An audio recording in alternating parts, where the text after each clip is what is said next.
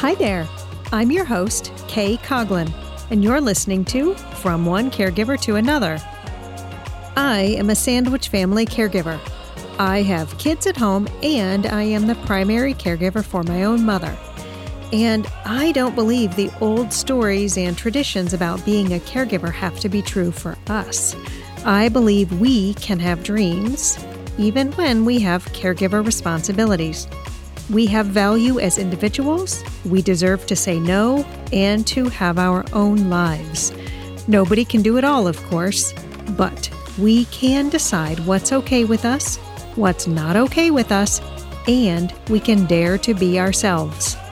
This is episode 56.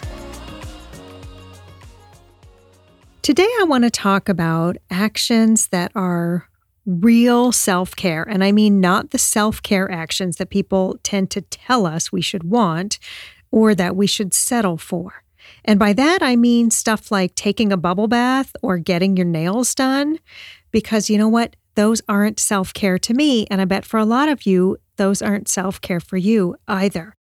You know, for a while now, I've been seeing a lot of posts and articles that encourage caregivers and parents to claim five minutes a day just for you. I think this is insulting and it's definitely infuriating. Every day, we each have 1,440 minutes every single day. And as a culture, we really think it's okay to tell somebody they get five minutes of those for themselves for self care. Look, I'm not saying that you shouldn't grab five minutes every time you can. Heck yes, you should. Grab every five minutes you can and enjoy it, please.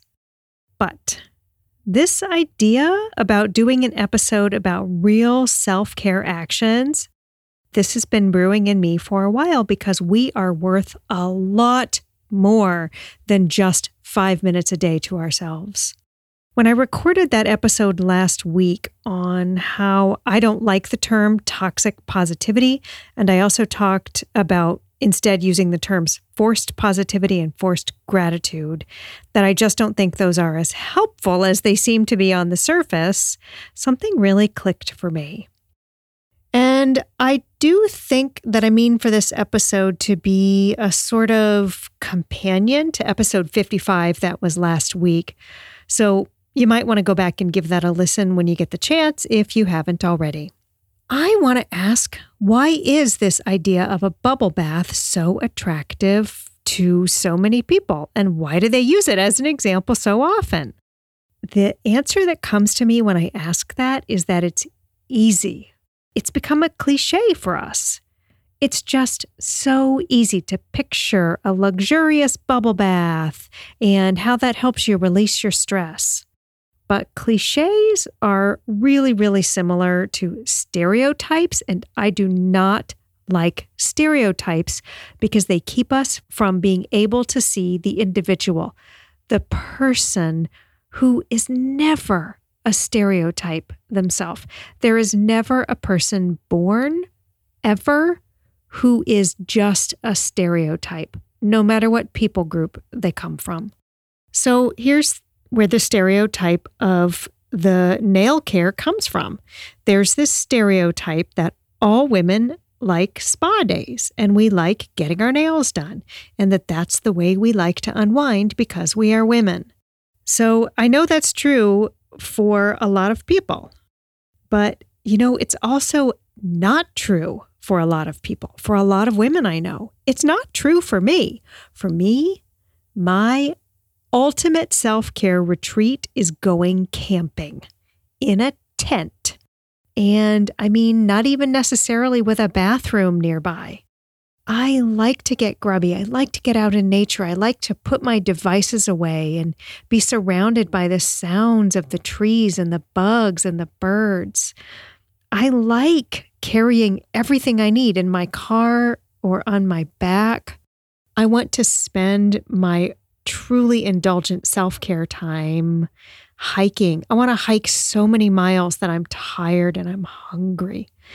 Please give me hiking boots, give me a weatherproof tent and a good book. And ah, that's my self care right there. I don't even think I'd know what to do with myself if I was at a spa for an entire day. I don't even know what to do with myself. I don't know even how to relax while I'm getting a haircut. It's just not self care to me. And I think self care for a lot of people just, well, first of all, it's not stereotyped, but it also isn't sexy or sensual or anything that would get approval from anybody on Pinterest. Real self care, I think, it's gritty. It's filled with a kind of wonder and awe, and it's filled with questions, and it's hard, and it can be raw, and sometimes it's painful and it's deep. And what's waiting on the other side of this is growth and awareness and resilience and finding yourself, who you really are inside. Real self care sometimes looks like tiny little baby steps, and sometimes it's more like big giant leaps forward. Sometimes, unfortunately, it can even mean taking a step or two back. Real self care is a journey, and each of us gets the chance to find the actions we can take and then repeat over time to keep moving forward on our own individual path. So, what if you don't know what self care looks like for you? What if being aligned with your own needs sounds like a joke because you're just so far from knowing what your needs and your wants are? You're not alone. That's part of being human. And it's all part of self awareness. And as I've said many, many times before, self awareness is hard, but it's worth it. It's a journey, my friend. There is no destination, there's no place you arrive. I do wish that real self care was some kind of destination, but it's just not. There's no ultimate place that we end up, at least not here in this life, not while we're alive. Self care can continue as long as we live. It doesn't have to, but you can choose for it to continue. And I have to say, for each of us, it's probably going to look a lot different in our future than it does today. I might not enjoy camping in a tent quite as much 40 years from now, and that's okay.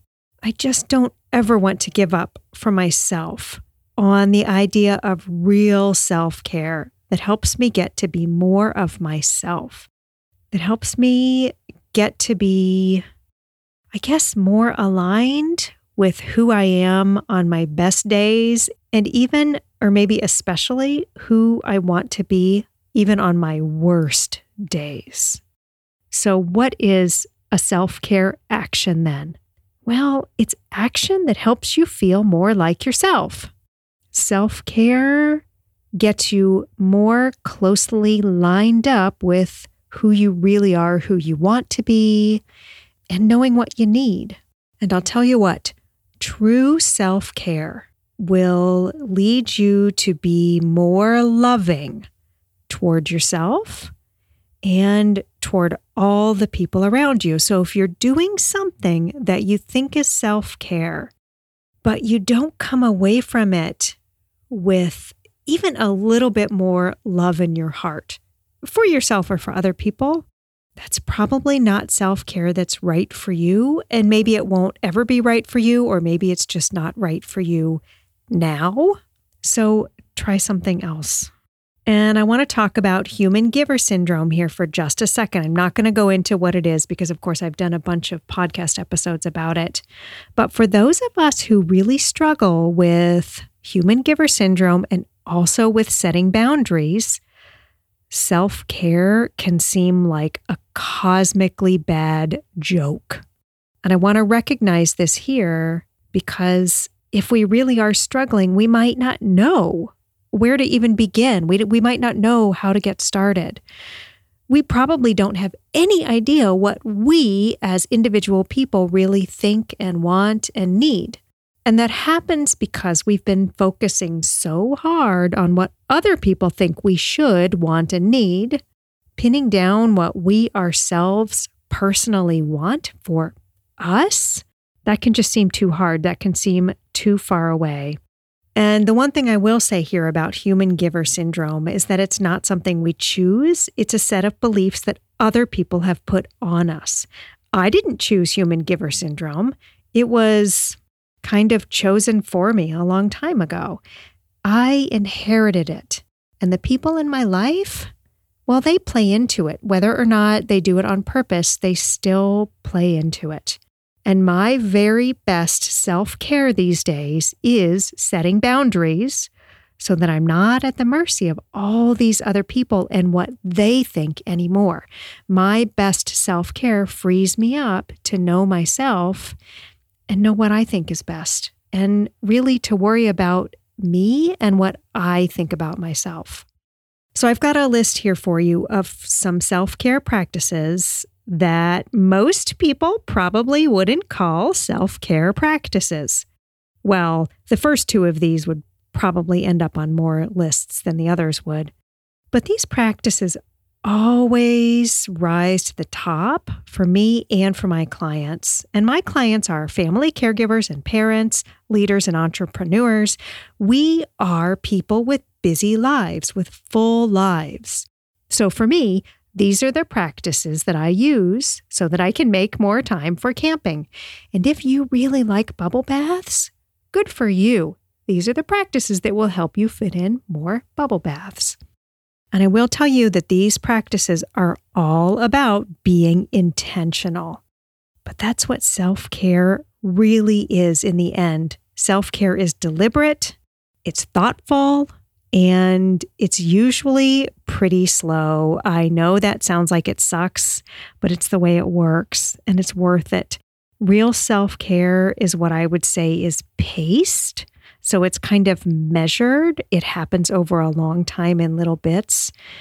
And there's no instant gratification in self care that builds up over time, too.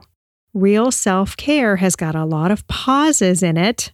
There's a lot of waiting, and there's growth while you're not actively doing these things. And it's just so, so hard for most of us. But that's what it's really like. So, here are the 10 self care practices that will help you make more of your life so that you can take better care of yourself. Number one, set boundaries. Uh, this should come as no surprise to you if you've listened to any other episodes, or heck, even if you've paid attention during this episode so far. If you're not ready to make decisions about your boundaries and to tell people about it, that's totally okay. It just means you're human. But I would highly recommend right now that you start learning about it. So when you are ready, you'll have the foundation of skills. Yeah, a foundation of skills that you can start tapping into. If you haven't yet joined my free community to talk about boundaries, there's a link for that that you'll find over at facilitatoronfire.net slash boundaries. Number two practice then is thought downloads and journaling. These aren't exactly the same, but they're they're so similar that I thought I'd put them together here. They're both really great methods for taking the thoughts that are weighing you down and getting them out of your head by writing them down. There are a lot of ways to do this, and they can all be really helpful. Thought downloads are something I use a lot in my life and with my clients, and it gives a lot of relief fast. If you want a free guide on how to do a thought download, you can get that over in the boundaries community that I just mentioned. Number three self care practice then is manage your thoughts and emotions. This isn't about controlling your thoughts and emotions, but it is about not letting them control you. You don't have to be a robot to understand what you're thinking and feeling and to make some choices about whether or not you want to keep going the way things are or make some changes.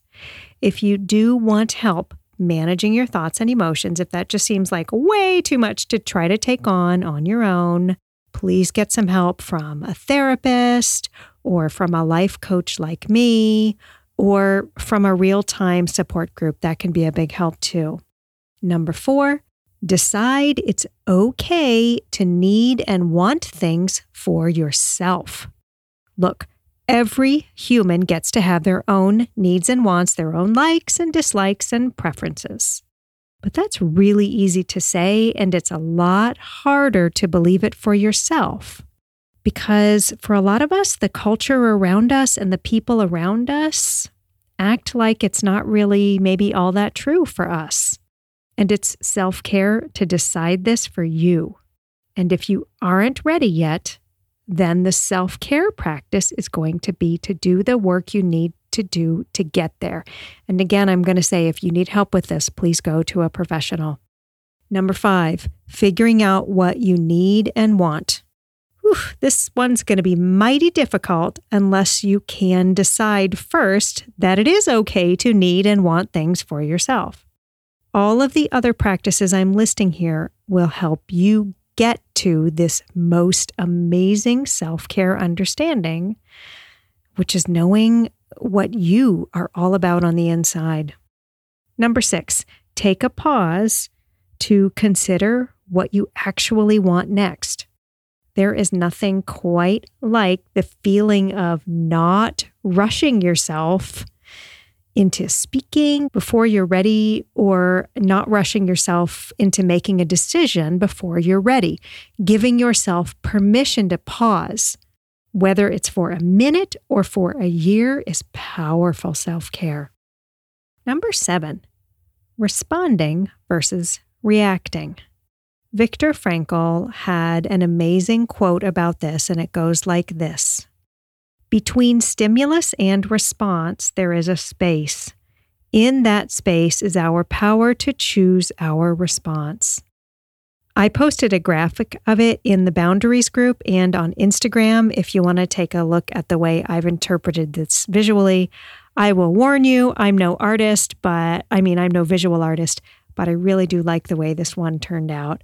And yes, I'm telling you, responding versus reacting, if that sounds a lot to you like an advanced version of pausing, you're right, it is. And I just love it for self care. Number eight, ask questions. This one does come really naturally to me. So I'm going to admit that I use it a lot and I have throughout my life. And you know what? Sometimes it makes people mad but it just feels so good to me to get the information that I need to make a decision or whatever it is that I need to do. A lot of times, asking questions actually leads to now, I hope you're sitting down for this. It can lead to working on solving the right problem instead of spinning your wheels on the wrong problem. And believe me, that is, it's, you know what? It's an astonishing way to take care of yourself, to not waste effort and energy on working the wrong problem so that you can use that energy and that effort somewhere else, like on yourself. That's beautiful self care. Number nine, ask for clarification. All right, yes, this is a lot like asking questions, but it's more specific than that. And this probably sounds more like saying, okay, here's what I heard you say. Did I get that right? Or it sounds like, you know, I'm not really sure about the timing of this. Can we go over that? And again, this is self care that helps you put effort and energy where it will matter the most, which frees you up in other ways to take care of you. And number 10, make decisions ahead of time. This is the best self care practice I can think of to reduce the drama in your life. It's true that we don't always make the best decisions when we are pushed or when we're rushed into something or when someone's kind of got us backed into a corner. And that's just part of being human. That's our brain chemistry. That's the way we work. And most of us have a habit of putting other people first if we do get backed into a corner or if we feel rushed. And so, because that's a habit, we just go on putting other people first and not thinking about ourselves. But when we decide ahead of time what we will and won't do, we can take better care of ourselves because we don't end up making these self sabotaging decisions when we're in a pinch. Uh, I think the best example of this is number one on this list, which is setting boundaries. Boundaries are decisions you make ahead of time about what's okay and not okay with you and what you will and won't do when certain things come up. If you make a decision ahead of time to have a boundary that your uncle cannot be in your house if he's drinking, all right, so you've decided that ahead of time. That's your boundary decision. So when it happens, you can just ask your cousin to drive him home, or you can call a driver to come pick him up, and your brain doesn't have to turn it into such a drama. You don't have to make a fuss, you don't have to make a mm. scene. You can say inside of your own head, I made this decision that if this happens, I'm not going to let this man stay in my house. And you can actually, believe it or not, please trust me on this, you can make that decision and then take that action from a place of love and kindness for everybody. So that's my list. And of course, these are not the only self care practices out there in the world, there are a lot more. Only you can know what works for you, what the unique things are that you need. But I hope that when you are considering what self care means to you, that you'll think about this list because these actions are going to make the difference for you in the long run as you do the work of learning to really take care of yourself. Thank you so much for listening today. You can learn more about me and about this work at facilitatoronfire.net. And yes, that's facilitatoronfire.net. I'm biased, but I think there's a lot of really good stuff there. And there you will be able to find links to my book, to my free online community to talk about boundaries. And if you haven't joined that, please go join. And you'll also find links to learn more about human giver syndrome. If you want almost daily doses of healthy support messages for family caregivers and sandwich family caregivers like me, who want to dare to live their own lives, please follow me on Instagram, and there's a link for that in the show notes. If you liked this episode, please leave a review and think of two people you can tell about it. If they're new to podcasts, show them how to subscribe. Word of mouth is the very best way to help podcasts grow and if this podcast grows, it's going to help more caregivers find their way here to get the help they need. I can't wait to be here with you again in the next episode from one caregiver to another.